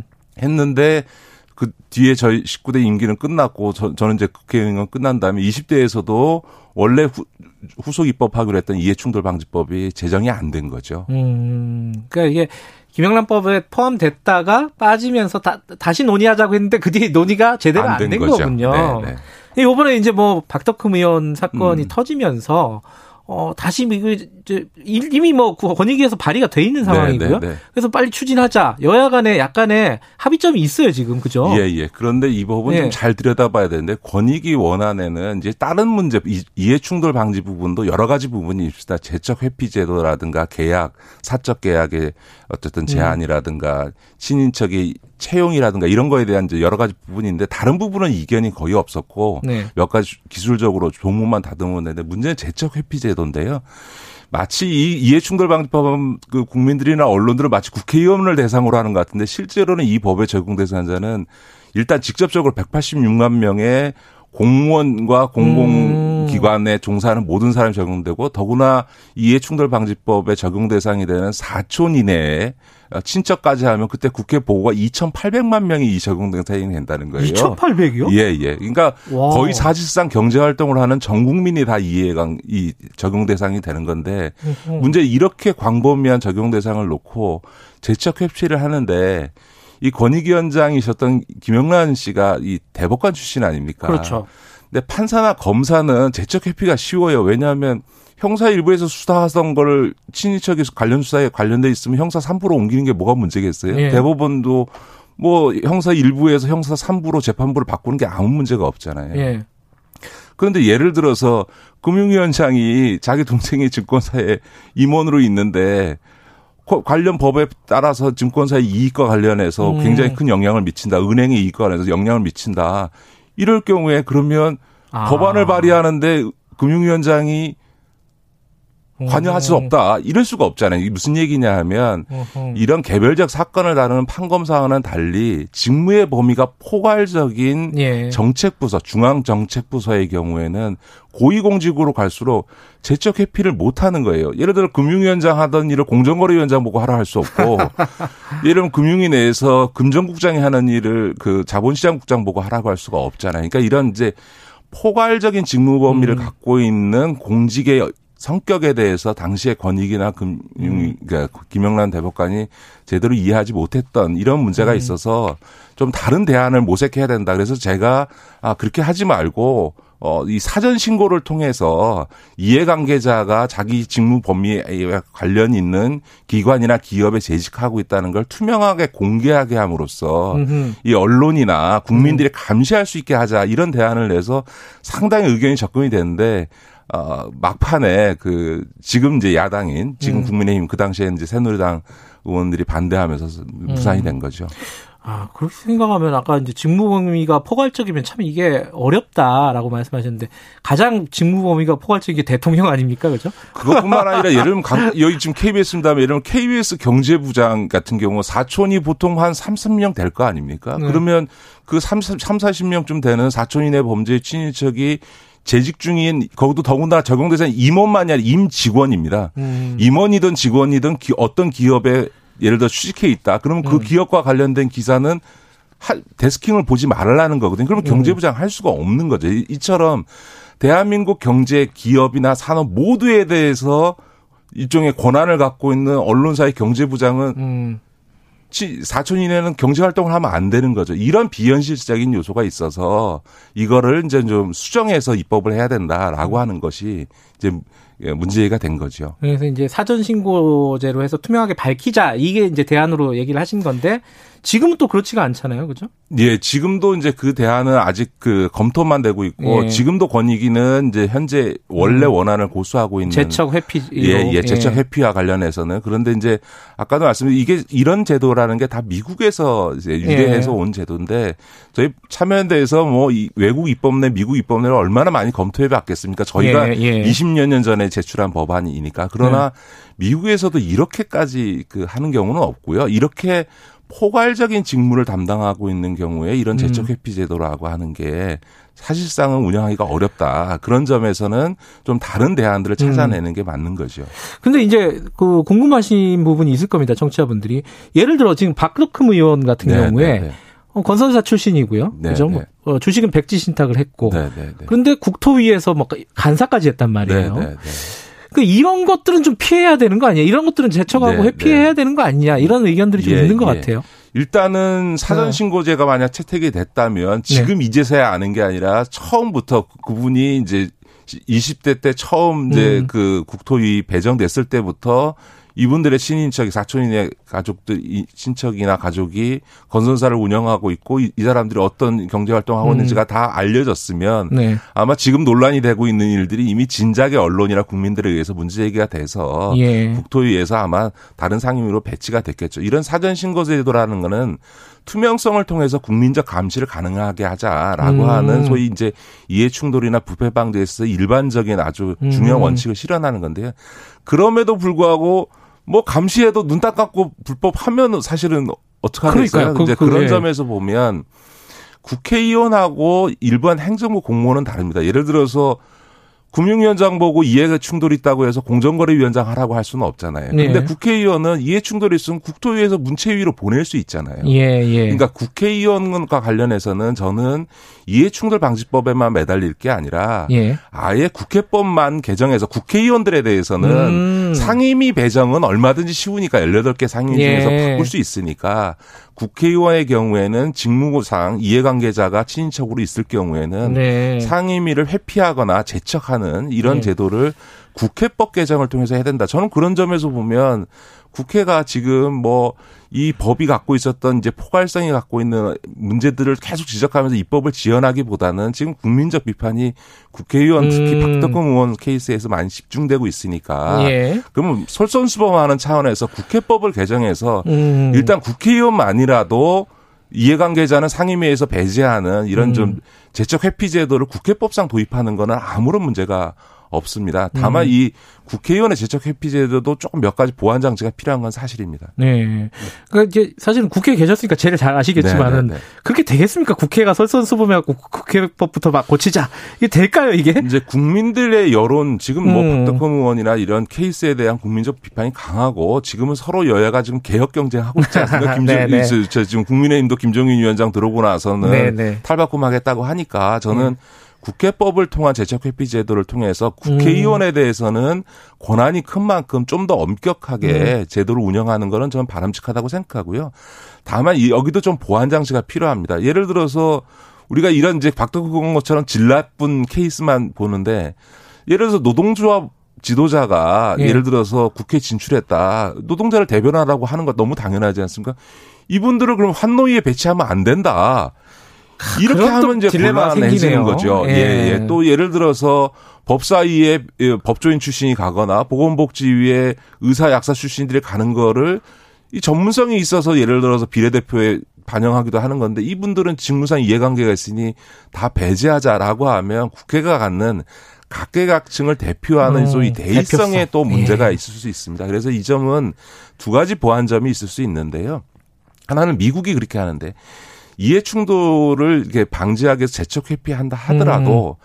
직접적인 금전적 이해관계가 형성돼 있는 경우로 음흠. 좀 엄격하게 제한해서 네. 재척 회피를 하면 되죠. 그러면 이제 이번에 박덕흠 의원 박덕흠 의원의 경우는 이제 예. 해당이 되는 거고요. 예. 그게 예. 아니고 일반적으로 예. 특정한 어떤 사람이나 어떤 기업이 음. 아니고 일반적인 노동자의 권익과 관련해서 노동조합 출신의 의원이 한노위에 가는 거는 이제 허용이 될 수 있지 않겠습니까? 그러니까 재적 회피 제도를 국회법상 도입하되 네. 그 재적 회피의 사유를 좀 엄격하게 제한함으로써 음흠. 박덕흠 의원 같은 케이스는 막을 수 있는 방법을 좀 찾아내는 방식이 음흠. 저는 맞을 거다. 그래야만 전문성이나 각계 대표성을 음. 반영하는 국회 라고 하는 또 하나의 원리 원칙을 훼손하지 않을 거다라고 네. 저는 봅니다.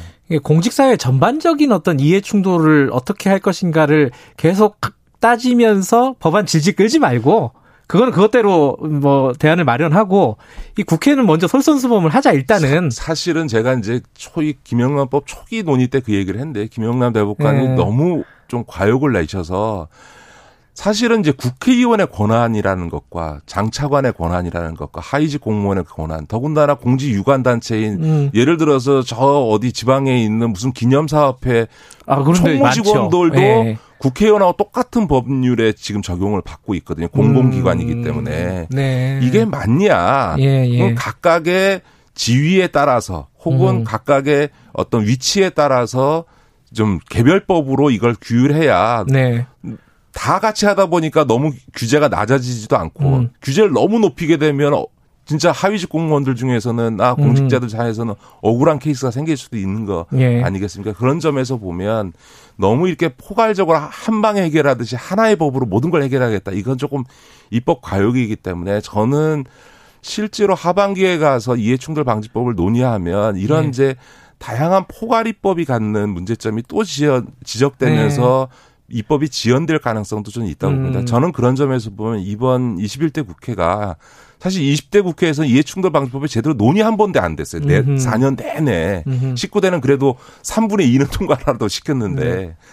저는 그런 점에서 보면 21대 국회 초반기인 지금은 그래도 조금 어 성과 입법 성과를 내야 되고 그러려면 국민적 비난이 가장 높은 일단 자신들의 문제부터 예, 예. 빨리 해결을 해야 그 다음에 이제 논의가 합리적으로 음. 진행되면 아 국민들이 이해하거든요. 그러지 않으면 실제로 법안에 문제가 있어서 예. 여러 가지 검토하는데 아 지들 문제 해결 안 하려고 저 회피하고 있다 이런 비난을 받잖아요. 예. 그러니까 저는 오히려 국회가 음. 국회법을 통해서 재척 회피 제도를 음. 신속히 빨리 도입하고 나머지 부분에 대해서는 정말 여러 가지 아까 어, 사전 대안으로 사전 신고제 사전 신고제 문제나 이런 예. 것들을 좀 충분히 검토해서 음. 어쨌든 이해 충돌 방지법을 이제 더 이상 미루지 음. 말고 21대 국회에서 하는 게 좋겠죠. 요거는 국회의원들이 다들 들었으면 좋겠네요. 이 예, 말씀은. 예. 그리고 이제 국민들께서도 이걸 검토하실 때 네. 이게 그 그냥 내용을 안 보고 그냥 무조건 빨리 입법해라 음. 이렇게 하면 예를 들어서 지금 소상공인 연합회 출신의 이제 소위 이제 자영업자 영세 자영업자 음. 이해를 을 대변하자고 국회의원 되신 분들도 몇 분 계시잖아요. 네. 근데 이런 분들이 공정거래위 담당하는 정무위나 또 산업 정책을 담당하는 산업위에는 가지 마라. 음. 그러면 이분들을 국회의원 시키는 이유가 사실은 음. 없는 거거든요. 그런 네. 점에서는 이해관계 있으면 무조건 재촉 회피해야 된다. 이런 음. 식의 접근도 네. 어, 바람직하지 않은 건 분명한 거죠. 아, 현실적인 균형 감각이 굉장히 중요하고 그리고 국회 솔선수범도 굉장히 중요하고 뭐 이런 네, 상황이 근데 이제 지금 이 국면은 국회 솔선수범이 훨씬 중요한 국면인 거죠. 알겠습니다. 여기까지 듣겠습니다. 고맙습니다. 네, 고맙습니다. 김기식 더미래연구소 정책위원장이었습니다. 지금 시각은 8시 45분입니다.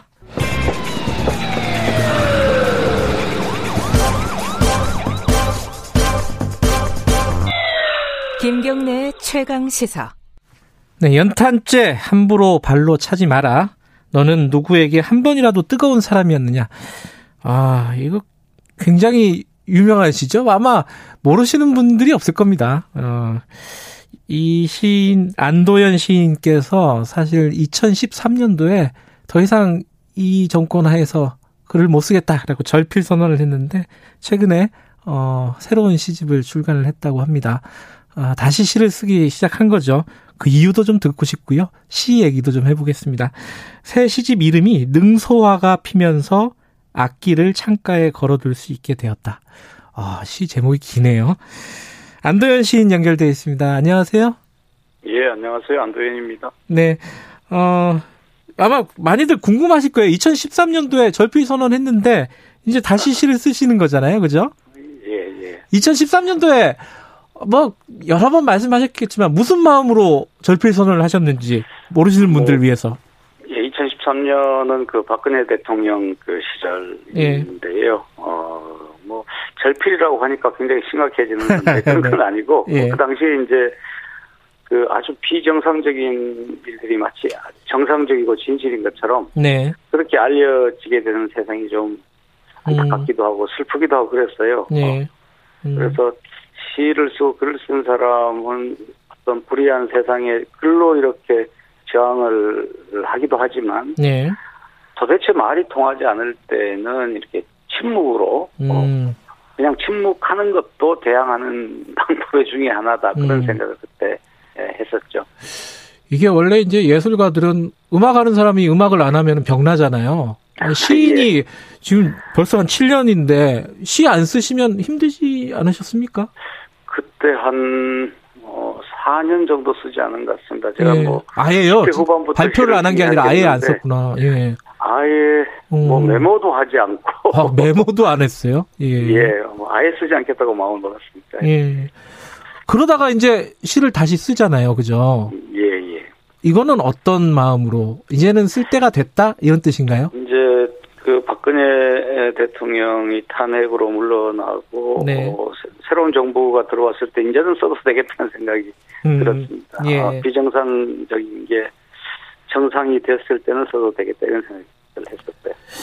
제가 그 안도현 시인의 시집을 고등학교 때 처음 읽었어요. 아 그렇습니까? 예, 그 예전에 이제 내신 그 서울로 가는 전봉준이었나요? 아주 오래전에 낸 시죠. 예, 예. 이게 사실 이제 그 안도현 시님의 시는 여러 가지 이제 사회 얘기들이 굉장히 많습니다. 뭐 예. 민, 본인도 그렇게 말씀하셨잖아요. 민주화, 통일, 노동 해방 이런 부분에 대한 생각들이 굉장히 많고 그런 것들이 많이 담겨져 있었는데 예. 요번 시집 제목을 보니까 예. 굉장히 뭐랄까 서정적이라고 해야 되나요? 능소화가 피면서 악기를 창가에 걸어둘 수 있게 되었다. 예. 어떤 시집의 전체적인 분위기라든가 이런 것 좀 알려주세요. 그 말씀하신 뭐 민주화나 통일 네. 같은 네. 그런 개념들을 시인들이 많이 썼었죠. 예. 저는 그 80년대 20대를 보냈기 때문에 음. 그 시기에는 그런 것들을 시로 쓰는 게 당연한 일인 줄 알았고요. 네. 그런 일들이 이제 좀 현실에서 이루어졌을 때는 네. 그런 커다란 것들보다는 좀 작은 거, 음. 뭐 들꽃이랄지, 뭐 길가의 돌멩이랄지, 음. 뭐 이런 것들을 바라보고 쓰는 것도 어, 의미는 일이라는 생각이 들었고요. 네. 뭐 요즘도 어 그렇습니다. 시인이 어떤 사회적인 것에 대해서 발언하고 해야 될 필요가 늘 있는 것이지만 네. 어, 저는 요즘은 이제 그런 커다란 것보다는 좀 작은 거 이런 데 좀 관심이 많아요. 아, 그게 혹시 나이 드셔서 그런 건가요? 어, 세상이 많이 바뀌었다고 생각합니다. 아. 그러니까 최소한 음, 제가 보낸 20, 30, 20대, 30대는 이 대한민국이라는 나라가 음. 표현의 자유가 없었던 나라 음. 기본적으로. 네. 그래서 시인은 표현하는 사람인데 어, 그런 그 사회적인 발언들을 할 수 있다고 생각을 하고요. 네. 지금은 어, 세상이 많이 바뀌었다고 생각합니다. 음. 지금 아까 제가 한 두 차례 말씀드렸는데 시집 제목이 능소화가 피면서 악기를 창가에 걸어둘 수 있게 되었다. 예, 이게 무슨 뜻이에요? 제가 그, 저, 낸 시집 중에 제목이 제일 긴데요. 어, 저도 이거 한참 외워, 외웠습니다. 예, 예. 그 제가 전에 그 서해안 변산반도 쪽에 어떤 펜션에 갔을 때그 네. 그 펜션 주인이 능서를 1층에다가 심었는데 그게 벽을 타고 올라와 가지고 그 약간 덩굴 같죠, 그죠? 예. 예, 예. 2층 창가에 이렇게 마치 악기처럼 오. 어. 딱 아주 예쁘게 달려 있는 걸 본 적이 어, 있어요. 음. 어, 저는 뭐 식물을 좋아하는데 이제 모든 꽃들은 대부분이 나팔 모양을 하고 있잖아요. 네. 능소화라는 꽃은 한여름에 꽃이 없을 때 피는 그런 짙은 주황색 꽃이고 예. 어, 또 마치 그게 무슨 트럼펫이나 이런 악기처럼 보여서 네. 아 그게 이제 이 그, 시, 시집 안에 있는 식물도감 연작시 중에 하나라고 들었습니다. 예, 예. 그 중에 뭐 하나 좀 읽어주실 수 있어요? 제일 좋아하시는 식물도감 연작 중에 하나. 그 식물도감 연작 한 8, 90편 정도 되는데 아주 짧, 짧습니다. 예. 한 두 줄, 석 줄, 뭐 다섯 줄 이내인 건데. 예. 예를 들면 이런 겁니다. 6월에 음, 제주 여행 가서 네. 멀구슬 나무 꽃핀 것 보지 못했다면 김포공항으로 돌아오지 말 일이다. 아, 이게, 이게 식물들 하나하나를 보면서 이렇게 단상들을 시로 쭉 표현을 하신 거군요. 뭐, 그, 그런 셈이죠. 예. 뭐, 음. 사철 식물을 우리가 볼 수 있으니까, 네. 그거하고 제가 겪은 경험하고 뭐 이런 음. 것들 섞어서 진짜. 그러면 그간에 쓰셨, 쓰셨던 어떤 시집들하고 요번에 몇 년 만에 새로 낸 시집은 분위기나 하시고 싶은 말씀이 완전히 다른 건가요? 어떻습니까? 뭐, 그, 저는 그 시라는 게 네. 시인의 마음을 표현하는 거라고 생각하지 않아요. 어, 어, 보통 사람들은 이제 시인의 마음 속에 들어있는 어떤 정서나 뭐 분노나 뭐 이런 걸 쓴다고 생각을 하는데 네. 저는 그 시인이라는 사람은 이렇게 남들이 하고 싶은 말을 대신 적어주는 사람이라고 음. 생각하거든요. 뭐 네. 뭐, 뭐 기자님이 하고 싶은 말씀, 음. 저 창밖에 있는 나무가 하고 싶은 말, 뭐 이런 것들을 어, 시인이 대신 써주는 거라고 생각을 하기 때문에 이번 시집에서도 가능하면 제가 하고 싶은 드러내고 싶은 목소리는 숨기고 음. 어 바깥에 일을 주로 많이 썼죠. 이 시 중에 이런 시가 있다고 들었습니다. 그릇이라는 시인데요. 어, 아 예.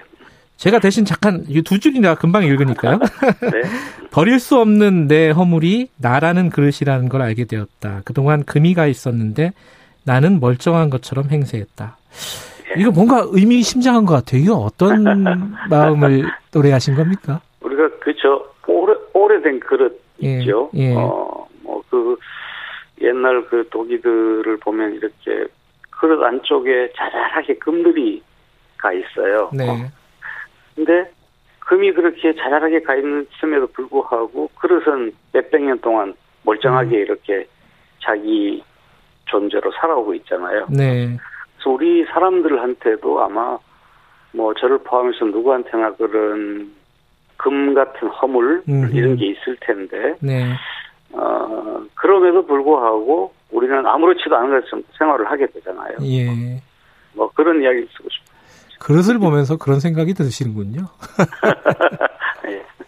아마 청취자분들도 그런 말씀 여쭤보시는데 어 사실 80년대, 어, 90년대 뭐 누구보다도 치열하게 사셨던 분이잖아요. 뭐 해, 해직 교사 출신이시기도 하고. 근데 지금 시대도 역시 뭐 시대가 바뀌긴 했지만 어지러운 건 또 사실인 것 같아요. 지금 시대에 대해서 발언하거나 이런 마음은 안 드십니까? 저는 그 이제 시대에 대해서 신이 외면하면 안 된다고 생각을 음, 하고요. 네. 어, 그러니까 제가 보냈던 그 젊은 시기 8, 90년대는 네.